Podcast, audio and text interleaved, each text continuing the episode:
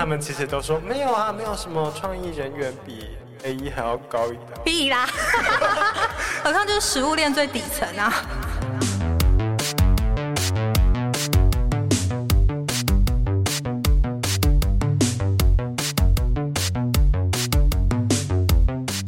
大家好，欢迎收听行销啪啪啪，我是你的 Podcast 主持人 Ting Ting。今天很高兴，我们节目终于有生理女来宾了。好，但是我这边要先感谢两个节目，就是百工图以及边缘人也有派对这两个节目，就是他们在他们的节目中推荐了我们的节目，非常感谢。那百工图也是专门在讲职业各个职业类别相关的访谈节目，那边缘人也有派对则是一个以行销话题为主轴的，那他们之前有做一个很疯狂的日更计划，大家有兴趣可以听听这两个节目哦。那就请 Tina 跟 Joanne 先自我介绍一下吧。大家好，我是 Tina。 那我本身大概已经进了广告约7年左右的时间，那我一直做的其实都是 account 这个工作，那中间也有换过几个大大小小的广告公司。嗨，大家好，我是 Joanne。 那我做广告的经历大概是3年，大概只有到 SAE 的阶段，但就是可以分享比较多业务执行的经验。那我现在呢已经换到另外一间工作，但也是广告相关的，是在做 Podcast 的广告，是月城南广告。如果大家对 Podcast 的广告有兴趣，可以来问我哦。所以之前的工作是 AE 的角色。没错没错。好，大家有听出来我们这集要讲的事情了吧？我们请到了 AM， 也请到了 AE， 那其实就是广告的业务部门，广告公司的业务部门。提及一般的广告，可能一般人记忆最深刻的就是那些隽永的文案啊，动人的叙事，或者是感官表现。所以也是因为这样子，好像广告公司的明星官网好像通常都集中在创意人员身上。不过其实一支好的广告的诞生，它其实除了创意部门之外，业务部门也是非常重要，他们代表了客户去跟内部的人员做沟通，那也代表公司去跟外面的客户去做提案。所以我们今天要做的主题就是 account， 到底 account 平常在干嘛呢？那我们就先请两位从自身的经验出发来谈吧。那我先讲好了。其实对我来说 account 是一个讲白一点蛮打赛的工作。为什么我说它打赛，是因为其实从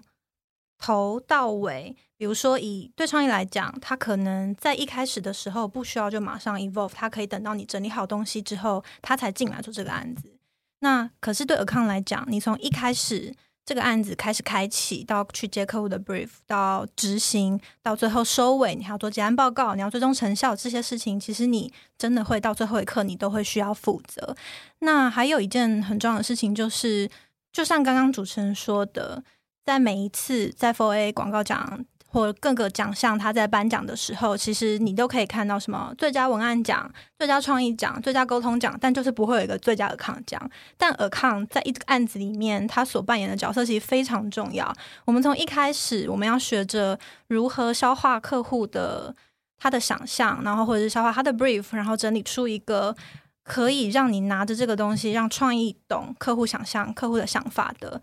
一份 brief，到中间你必须要时时刻刻盯着你的 schedule， 然后去确认你在预算部分的控管，一直到这整个专案的结束。所以其实一个案子如果缺少 account， 它可能真的很难被执行出来，但是 account 它往往比较容易是一个辅助的角色，对我来讲啦。那 Joanne 你觉得呢？我觉得那个我刚看到这个题目的时候啊，我就脑中冒出一句话，我就想说我每天早上不是被闹钟叫醒，我是被客户的讯息声给吵醒。大概是几点？他们可能大概9点上班就会开始疯狂的赖你，就是说昨天上线的那个案子今天进站人数多少啊，或者说昨天打样给昨天完稿给印刷厂打样来了没啊。就是我觉得account的工作日常都会有就可能客户的提问开启，然后我们每天就在建立跟破坏。客户发了问之后呢，我就开始我可能要做 brief 我可能要做 brief 给创意，然后可是我的这份 brief 给创意之后可能会被他们破坏，可能有一些创意会觉得 account 的 brief 做得不好，那我们这时候可能就会被创意打枪，或者是需要再重新整理。然后当一份创意的提案完成之后呢，我们又要再不停的卖给客户，那这过程中也有可能就是被客户打枪，被客户破坏了这份提案，我们就要再重新整理，然后再回来用不一样的方式，或者是拆出客户没有提到的话，然后重新整理消化，然后再告诉创意这样子。所以我觉得account的工作日常其实有时候有一点点打杂，但是又很多很多挑战。打杂的部分其实就像除了刚刚讲的那些跟工作有关的，也有很多跟工作无关的，比如说今天要加班大家开会 OK，account 要负责订便当。哦，是哦。对，然后比如说创意说那我想要喝饮料，哦，那我们要赶快找要设备哪间饮料比较好，哪个饮料比较好喝，然后再推荐他什么东西可以点，什么东西不能点，什么东西是雷，你要小心这种。那什么时候可以从帮忙负责点饮料的account 变成不用帮忙点饮料，就是变成 AM 吗？嗯，如果要这么样去分的话，老实说确实可能比较底层的人会需要做这种事情，但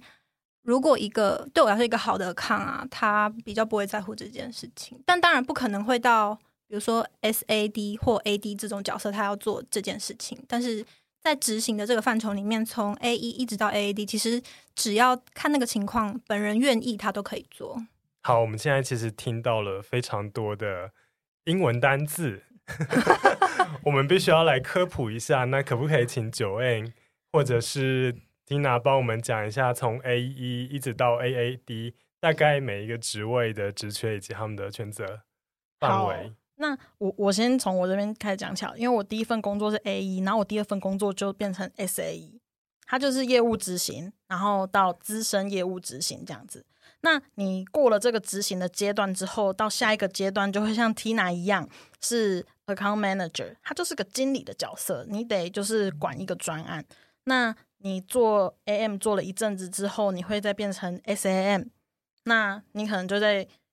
再做更久一点，你就会到一个的 writer， 就是总监的角色，但是可能你会先从副总监开始做起，所以是 AAD 然后 AD， 那你在这个职位再做更久之后可能就会变 SAD， 那可能在网上各个公司就会有不同的名称，可能你是会有 BD 或者是 VP 等等这样子的职称。这其实很像那个神奇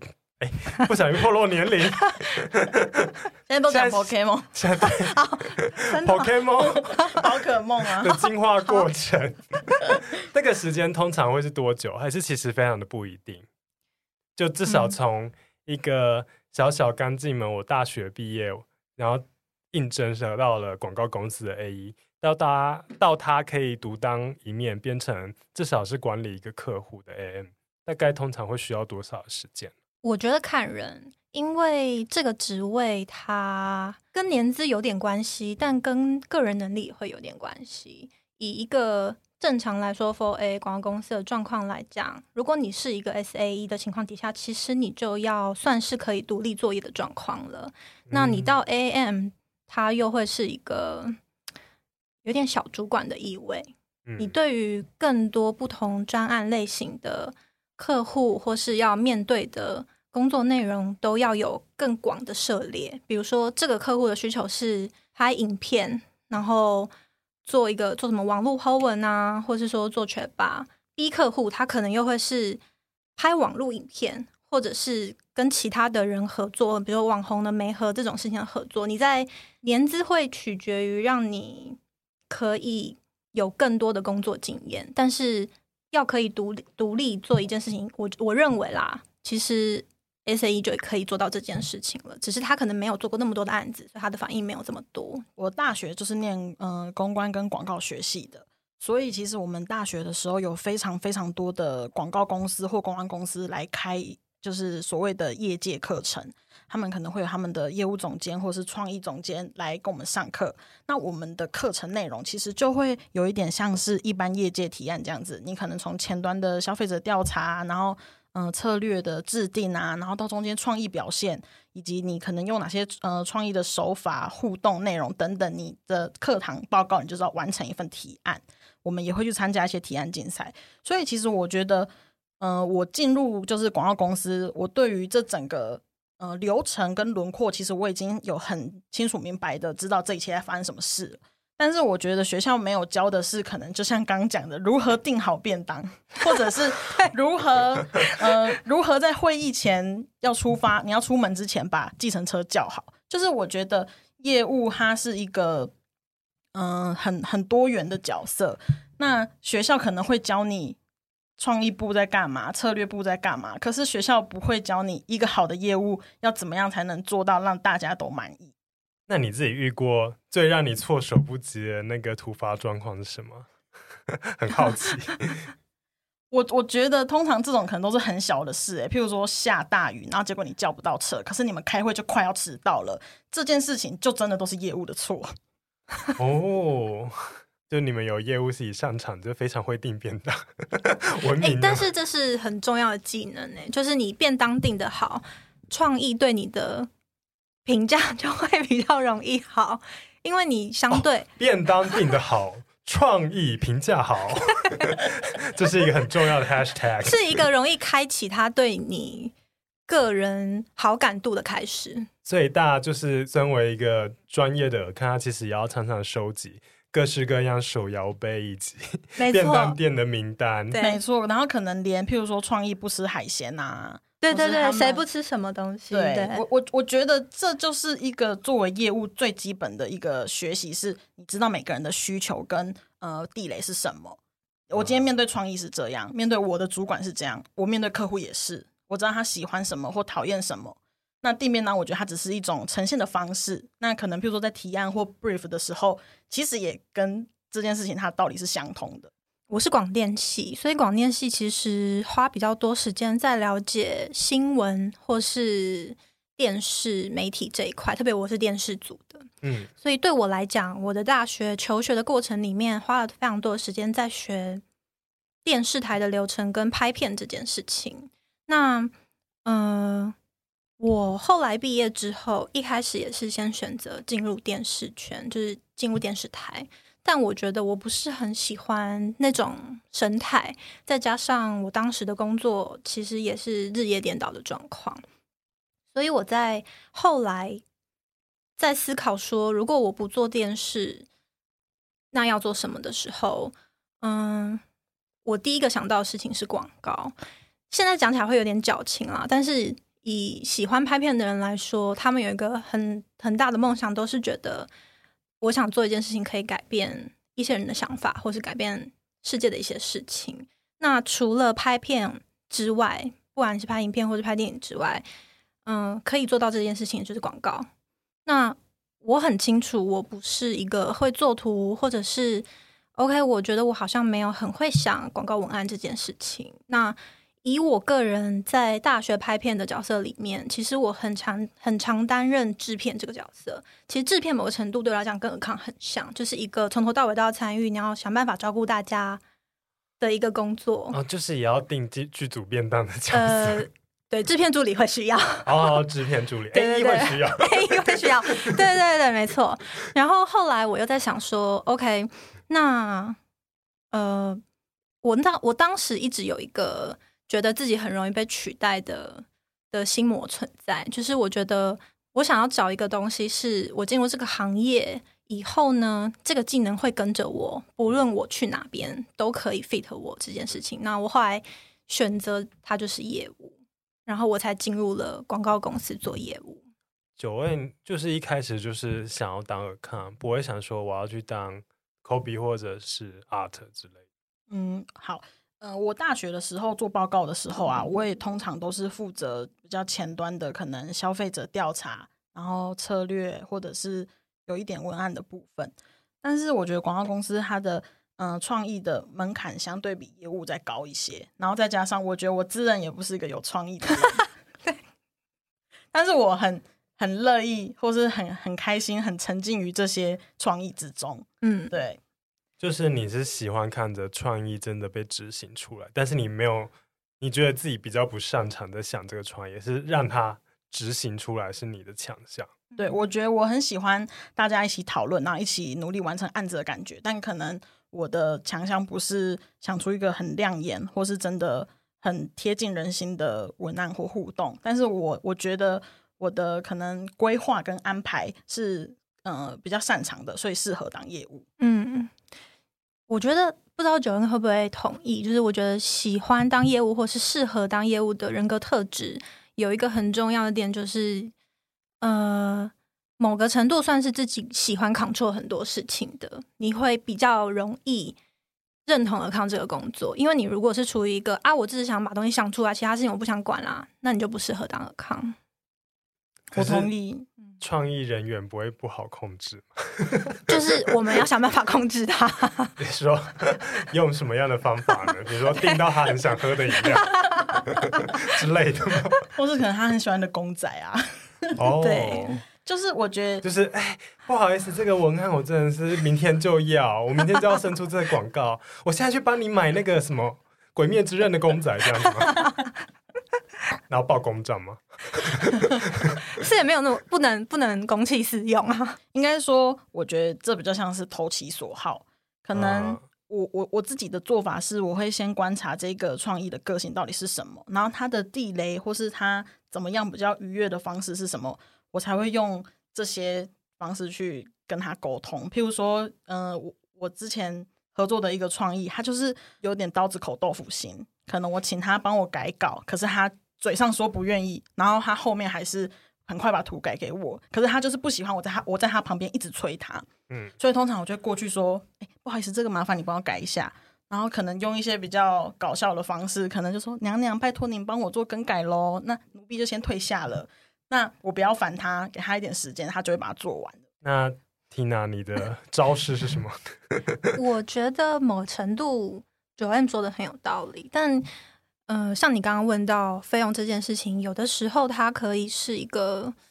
部门的庆功宴的方式去犒赏创意，让他知道说你的付出真的很辛苦很值得，就是一个蛮好的方式。但当然我们不会就是拿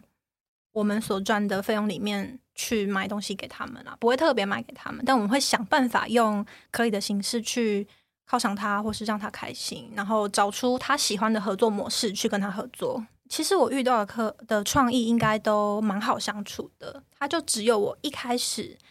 的第一间广告公司是一间比较中小型的广代，当时应该说以我进去的时候，它已经不是在 Top 10 前面的那种中大型广代，它是比较小的。那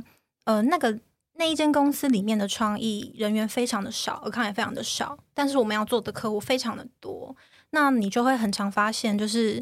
比如说像我那时候还很菜，我就没有办法很明确的观察出每一个创意的毛是什么，可是当你要 brief 一个工作进去的时候，有可能你当时的功力也不好，你没有把 brief 写得那么好，没有完整传达客户的需求，那这时候创意就会拒接。所以我曾经遇过，我们那时候还要写就是那种工作单，然后你就要把那个东西准备好，然后在老板教你的时间，就是我当时第一个老板教了我非常多 account 的小 paper， 比如说5点以后不准发工作，你5点以后发工作其实就跟明天早上发工作的概念是一样的，有很多的雷是你要小心，就是你要观察各个面向之后，然后尽量把你东西准备好然后过去。但我曾经小时候被发生过的就是我把工单写好给创意，然后他就连看都没看就丢在我脸上，就说我看不懂你写什么，工作我不接。Wow， 你要趁机公布他的姓名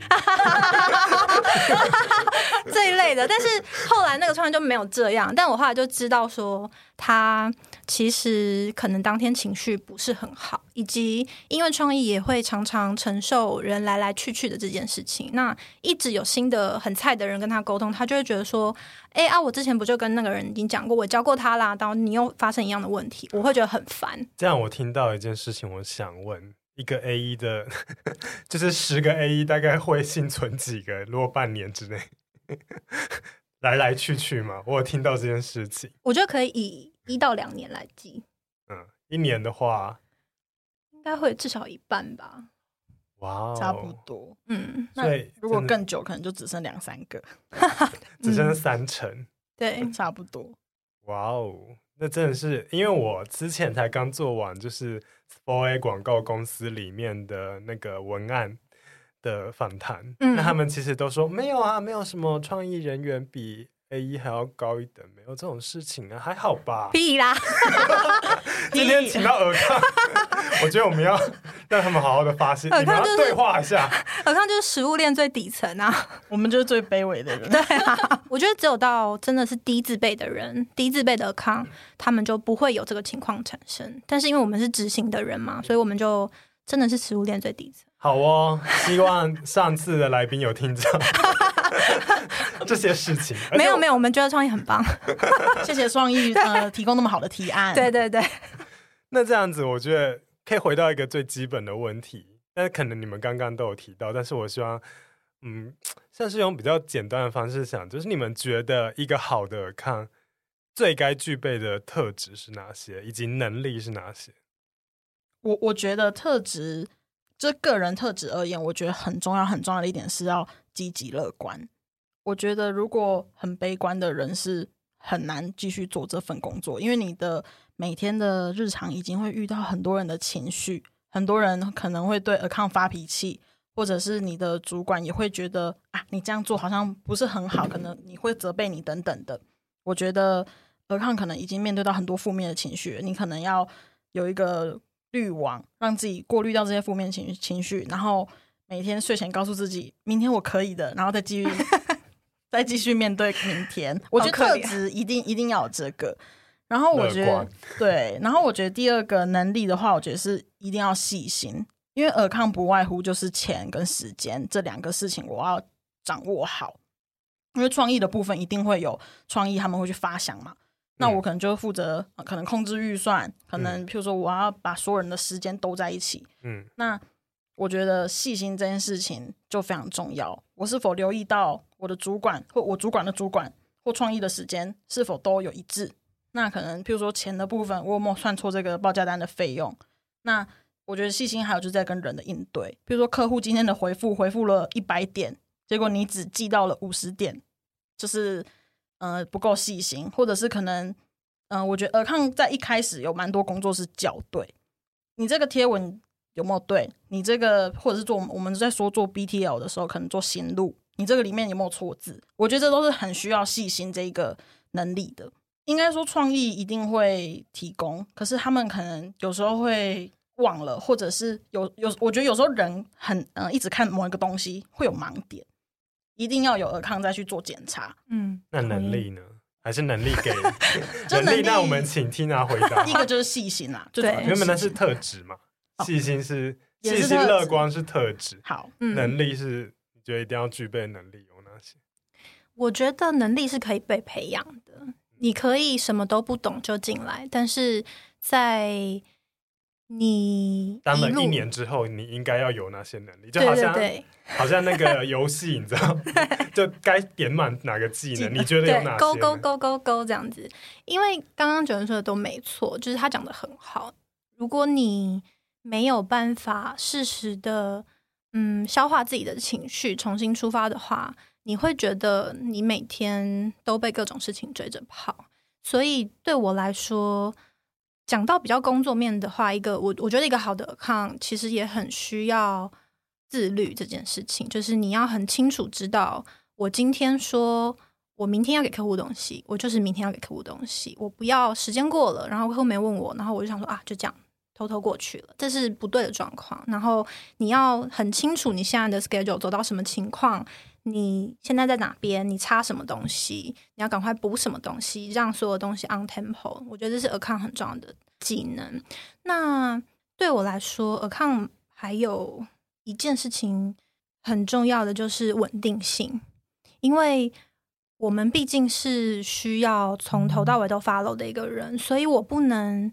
今天很细心，明天很粗心，你必须要长期维持在一个稳定度。很粗心，一直很粗心就不会继续做下去了。啊，对对对，也是。就是我觉得稳定性对尔康来说是相对重要的，因为我之前每一次我曾经去面试过不同的广告公司，其实很多人都问我说，你觉得你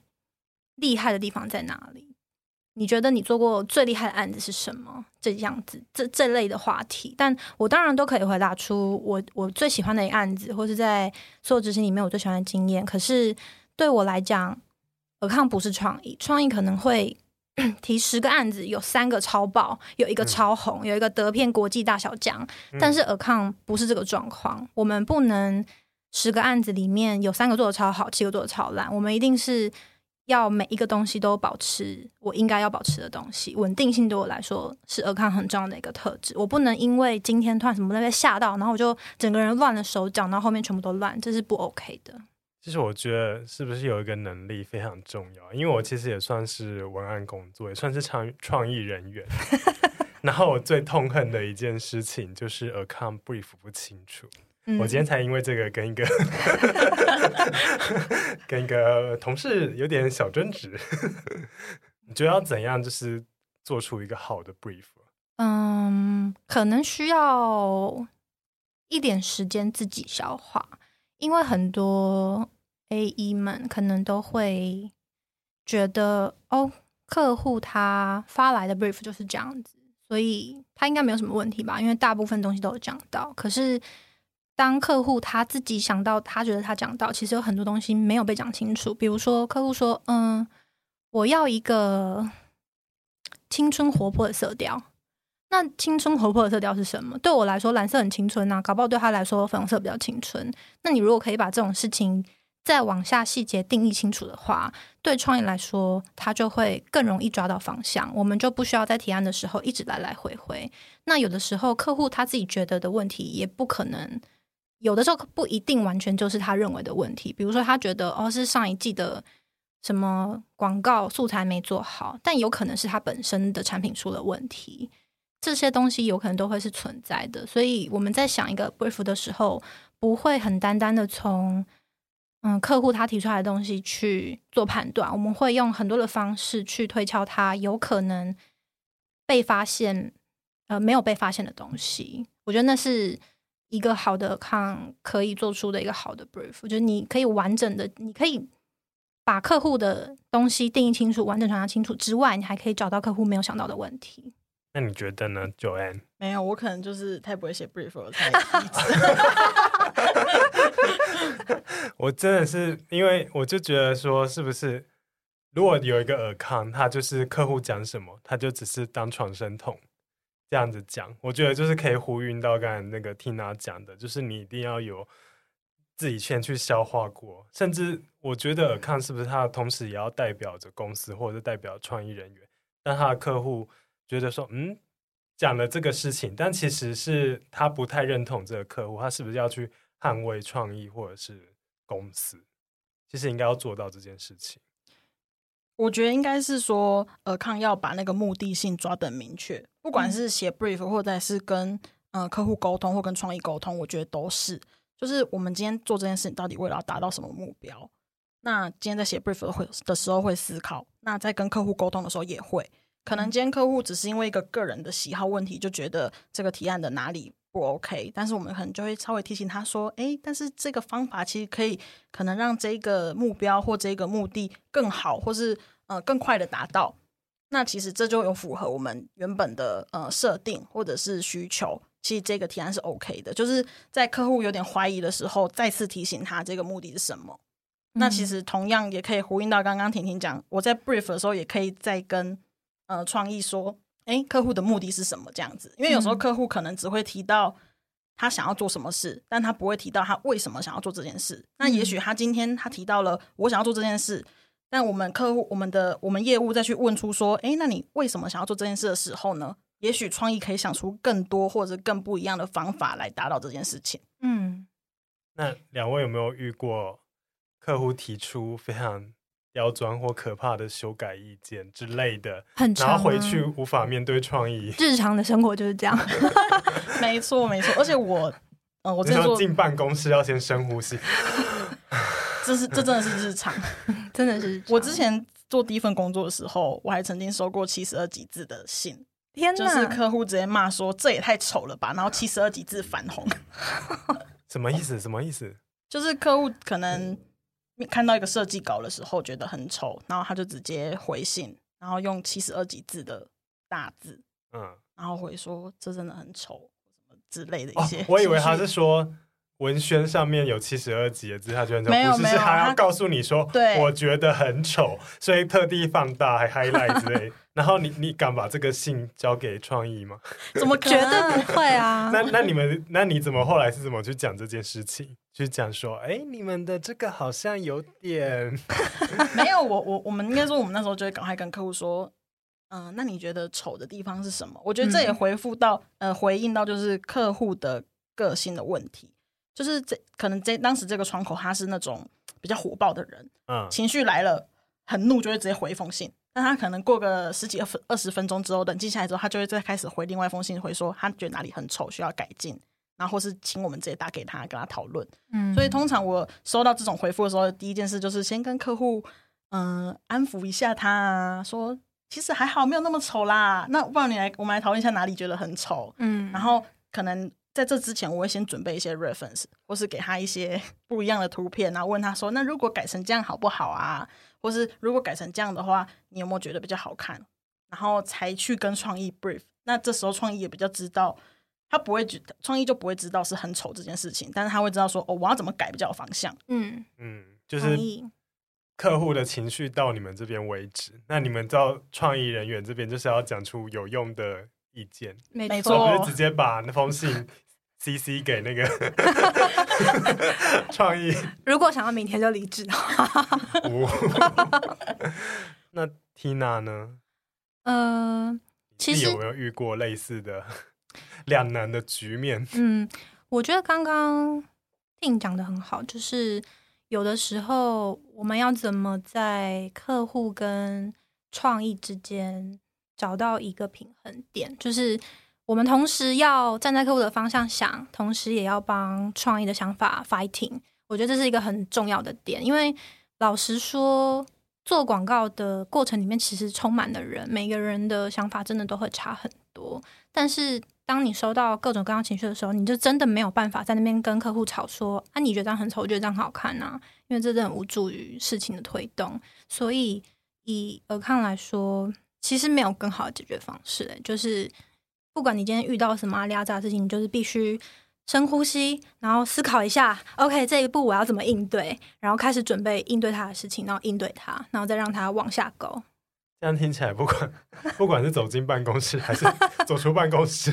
或是打电话给客户之前都要深呼吸我之前刚当 AE 的时候我很常就是打给客户，可是我会在心中默念不要接不要接真的、哦、就我会很害怕面对客户，我在刚做这份工作的时候。其实很多时候account要先预设很多立场，知道等一下可能会被问什么样的问题，出什么样的招，然后你才可以事先准备。那么遇过最难解决的问题的那个状况，两位印象中的？我觉得刚刚提到提案提很多次这件事情啊，我自己觉得这个地方有一个可以补充的是，通常提案提了太多次之后，创意的士气就会比较低落，他们就会很沮丧，想说为何我总是提不过。那我觉得有时候业务在这个地方可以扮演一个很好的角色，就是可能鼓励他们或是带给他们更多的灵感，定手摇对，或是饮料技能再度发挥启动叮或是他们讨论，他们可能 brainstorming 到很晚啊，可能就帮他们叫车之类的。其实我再补充一下刚刚讲的那些很小的东西，包含你进电梯的时候谁要先进谁要先出，上计程车的时候谁要坐在什么位置，付钱的要坐在什么位置，老板要坐在什么位置，这其实都是account很小的事情但很需要注意的事情。这真的好像那个好像就是日本的日剧职场才会出现的。啊，我有被教这件事情，所以但是广告公司的account这其实是他们的生存指南。小 people 就是学姐会传一本那个电梯要什么，然后信义区最好吃的便当店是哪一家Uber E 的那个名单，就是要在交接清单里面。哇哦！我觉得应该是说，当account是一个试着当一个贴心的人，非常贴心的人。那我这样听起来，你们其实一直在消化面对的是别人的情绪，那你们自己有什么样的抒压方式？我就不停发现动抱怨我的工作你不怕被客户看到吗？哦，我没有让客户加我的 Instagram， 但是那个我的主管有用另外一种年轻的方式抗议。我就会找很多厌世的滤镜，然后每天就拍可能他们有什么加班中或什么我不想上班等等。嗯，那 Tina 呢？我的话，我个人觉得还好，是因为我的个性就是当我专心做事情的时候，我就会忘记刚刚那一趴很烦的事情了，所以随着事情做完，其实你气就消了。然后再来就是我自己个人的喜好，就是会下厨，所以对我来讲剁肉熟特别大。妈的，这个那个臭床总监，所以我是觉得还好。每天在剁牛排、剁牛肉，选那个骨最大的嘛。然后砧板就砧板一个月换一个，菜刀也都换。对，没有啦，就是我觉得你培养一个兴趣，让你在可能没有办法就是每天下班的时候做，可是你在周末可以做这件事情，它有助于跳脱你一进周末就想说啊惨了，礼拜一又要来了的那种感觉。礼拜一又要来了又要进办公室又要接客户电话又要接客户电话。对，我觉得或者是就是转换那个工作的环境。嗯，就是可能我之前很常就是在周末的时候都会告诉我自己一定要逃离台北。所以可能我今天可能去比如说外县市爬山啊，或是去不同的县市走走等等，就是我离开台北，我觉得我心情也不一样，感觉不会一直在工作。那会不会假日还接到客户的电话？很日常啊，我们随时随地都可以接客户的电话。所以你爬山就是为了哎这边收讯我听不到我听不到，我直接选没有讯号的山去爬。就千万不能用那个讯号最强的那一家。没错，我就是下山才发现200通未接来电，没关系。哎，这样子没关系嘛，就是你虽然是假日，但是都没有接到电话，可能那边可能已经他们的粉专已经有一个公关危机或什么，不会有这种可怕的情况吗？没有遇过吗？会啊，会。刚刚那都是开玩笑啦，就是我们很清楚知道周末需要待机的时候，我们就会待机，或者是就是客户有什么比较紧急的问题的时候，我们也会马上的回复他。对，像我之前有一个同事，他有的时候知道自己假日要加班，他就会出去开房间，就是他会找一个，他会去找一个很爽的饭店，然后带着笔电，周末就去那边住。不好意思，主持人想歪了。那我想要再问，因为我其实，在上一次的饭谈，就是有跟文案们聊到，其实Account是一个，其实特别是像是拥有 4A 资历的，看他们其实是非常容易转换职场，而且甚至有不少的新鲜人或者是有其他人在职涯规划上，就是我先进到了一间 4A， 那我在这边当Account当了一阵子之后，我就可以很快跳到品牌方。可是两位好像都没有就是这样子的感觉，那你们就你们的经验呢，以及是怎么样的理由让你们就是选择一直留在广告业？对我来说的话，我觉得我一直很喜欢广告公司，或是我离不开这个行业的重点是弹性这件事情。因为我们不是朝九晚五的上班族，所以我其实某个程度算是相对能够安排我自己的工作时间。比如说我昨天比较晚下班，我今天就会比较晚进公司。当然前提是我如果今天早上没有开会的话，这个安排的弹性在的。那以举例来说，我也有蛮多account的同事在过程里面就跳去了品牌端，那他们就会觉得说就是很死板，什么东西就是很沉重的规矩，然后甚至有一些会规定你上班要穿正装，不能穿得像我们这么 casual， 然后或者是说不是吃饭时间桌上不能摆食物，这种规定都会有。但对account对广告公司的人来说，我们很 free， 就是我们现在会跟会之间好像有个喘息的空档，我们想喝咖啡我们就直接走去 7-11 买咖啡了，所以我们不会被场域所限制，不这么完全啦。然后再加上如果个性上面是没有办法接受一成不变的话，其实广告公司也会一直让你离不开，因为你去品牌端你就做某一个产品或某一个品牌，你就是一直做它一直做它一直做它。那如果在那个品牌的发展上面，你的那个品牌你那间品牌它不是这么随时随地都可以调换自己操作的一些公司，他们可能因为上层的意见一定会比较多嘛，公司品牌一定会相对的保守，所以你会觉得你好像每年都在做差不多的东西。但你在广告公司，你的每一个不同类型的客户，在每一波东西里面，它都会有不同的东西可以让你 try， 所以你就会觉得你的工作内容相对比其他产业来的有趣。可是有一些，就是有一些超级大的客户，他不就是会固定下来吗？那就其实就算是代理商也是一直在服务同样一个客户。嗯，如果以那种 大品牌来说的话，确实是他们的工作类型比较容易重复，可是工作内容啦，比如说10年前到现在每一年都要拍 TVC 这种事情，他每年都会重复嘛，可是 TVC 的演艺内容会随着时代的潮流而调整啊，所以10年前拍的跟现在拍的一定不一样，然后每一年一定会因为预算不同，可以玩的事情就不同啊。我觉得我蛮认同刚刚就是 Tina 有提到的，就是有趣这件事情。我觉得从读广告系，然后后来在广告公司工作，我觉得最令人开心的一件事情就是我的身边都是一群很有趣的人，然后我的工作环境也很有趣，可能做的专案内容啊，然后我接触的这些人事物，我觉得有趣是一个很好的动力，让我在这么可能很高工时然后比较高压的环境里面继续做下去的一个原因。对，就像刚刚讲到的，弹性的代价其实也就是随时要待命，不是吗？没错。嗯，但我觉得工作方式算蛮 free 的吧。哦，对，而且我觉得我可以那个讲一下刚刚讲的那个一直做同一个品牌这件事情好了，因为我觉得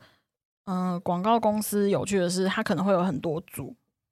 很多不同的组，那你今天可能在这个组你做了一直做这个客户，你可能觉得有一点无聊，或是你觉得有点一成不变的，你其实都可以跟主管反映你想要换组，或是你想要试一些不同的专案，因为其实广告公司会有很多比稿的机会，那比稿我觉得它就是一个很好的方式去让你接触一些新的事物。是哦，我以为会像是可能是真的是比如说某某品牌，就是我一定要指定找那个奥美的什么王，就是他的那个窗口他一定要对一个他熟悉的这个人，然后这个人就永远都逃不了这样，然后或者是这个人就像你们刚刚讲，他特别知道这一个火爆窗口他的这一个各种 mega， 然后他就可以把这个品牌服务的好好服服帖帖的，那他就一直离不开这里。但可能对于低字辈以上的人来说，哦，比较会是这样的状况。对，哦，所以这个是在层级越高，他要负责的情绪劳动可能就是也是越多，或者是越单一，就是那一个大的窗口这样。嗯，我觉得应该是一个信任感的问题。嗯，就是客户找代理商合作，其实我觉得虽然有很多人会开玩笑说甲方乙方啊，然后乙方比较卑微啊等等，但是我自己会觉得客户跟代理商应该是一个伙伴关系。那为什么客户今天会指名要这个代理商的某一个人，我觉得那就是一种信任的关系。那如果他今天信任这个可能业务总监好了，那他也会试着去信任可能他底下的员工，那业务总监也会因为这份信任会努力的监督他底下的员工，不要让他毁了这份信任。那我想要问最后一个小小问题，就是两位对于未来就是有广告梦，而且特别是想要从当 account 的大学新鲜人有什么样的建议？快逃快逃没有开玩笑的啦怎么上次文案也是说快逃不要进来不要进来其实我自己还蛮我觉得是可以推荐的，这就是广告业务的工作，因为我觉得它很全面很多元，你可以接触到创意，然后业务财务策略，如果有些公司比较大也会有策略部，那再来就是 KOL 媒合，可能到可能执行面制作公司等等，这些就是你业务全部都要略知一二，甚至可能像我们之前待的是数位公司，我们会有城市部，你可能也要稍微知道前端跟后端的功能是什么，你才有办法去跟创意或是跟客户说明。所以我觉得这份工作是一个可以就是接触到很多不同领域不同技能的工作。那我觉得最主要一个建议就是要坚持，不要轻易放弃。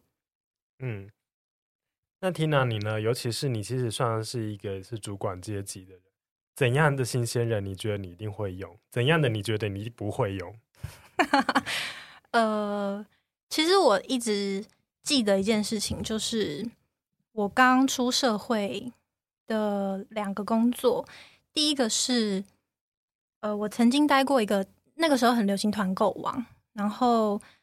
我当时进去了一间很新的团购网，然后那个老板就是account出身，然后他自己创业 follow 那时候的流行，然后看那个团购网。他那时候就跟我讲了一个很重要的点，就是让我后来决心转广告公司。就是他跟我说，他说你仔细想一下，如果你很会算钱就会去当财务，你很会画图你就会去做创意，但是一个 account 什么东西都不会。那我们再把时间拉长远来看，为什么每一间公司到最后变成老板的人，总经理啊什么的，通常都会是业务？那就是因为业务他在很多事情，像刚刚Joanne所说的，你都必须涉猎。当那一些对财务来说、对创意来说、对制片来说不想面对跟不需要面对的问题，你都必须面对，所以你会是一个相对来说最有大局或者最全面，可以看到全面观的一个人。那还有一件事情很重要是，我觉得为什么会推荐，如果你真的还是有广告梦，你可以来做一下的原因是，我一开始有讲说我当时进广告公司是想要最后离开的时候有一个带走属于我的东西，但我所谓的可以带走的东西并不是作品这件事情，而是个人能力这件事情。其实我一直觉得你进了广告公司熬了几年当做 account 之后，你会很明显的发现自己在处理事情的逻辑跟应变能力上面都非常的好，因为你每天都要处理一堆拉里拉杂的应变事情，所以你很快的就可以盘演出一个最快在当下可以解决的方式，以及你会在这个过程里面主动成为一个可以解决问题的人。那你拥有这些能力之后，其实你以后不管去哪一个行业，对你来说它都很够用。因为企业端其实最容易被诟病的事情就是大家都觉得跟自己无关，你会觉得每个人都要推工作，可是你身为一个 account 谁都可以推工作，就是你不能推工作，所以你必须要非常的一定要逼自己出来面对这件事情，要不然它不会有结束的一天。当时去小朋友都还在面试，每次被问到的问题就是你是什么星座的哦，广告人很在乎这件事情。什么？哪一个星座最受欢迎啊？作为我们这一趴的总结，来列个排行榜，最受欢迎。不是，就是像我先从第3名开始。他们就会常，我以前遇过的那个面试人就问我说：“哦，你是什么星座的？”然后我就回答他，然后他就会说：“嗯，很好，因为我觉得我这组需要插一个土象星座，因为我们这边实在是风水实在是太吵了。”对，就很烦啊，什么什么，我们需要一个比较冷静、比较稳定的人进来。然后他们有一些人比较迷信的，他们就会稍微看一下这个东西，但不是主要啦，我是开玩笑，是有你常会被问到的问题。哦，所以不是说土象星座比较加分，而是那个team缺少什么，他们就会怎么举。所以对于大学生来讲，可能说不定可以偷看一下，先观察一下，对，先观察一下组员都是什么星座的。这是个实用的建议吗？好哦，那我们这一趴就先到这里差不多了。那先简单跟大家说一声拜拜，拜拜，拜拜。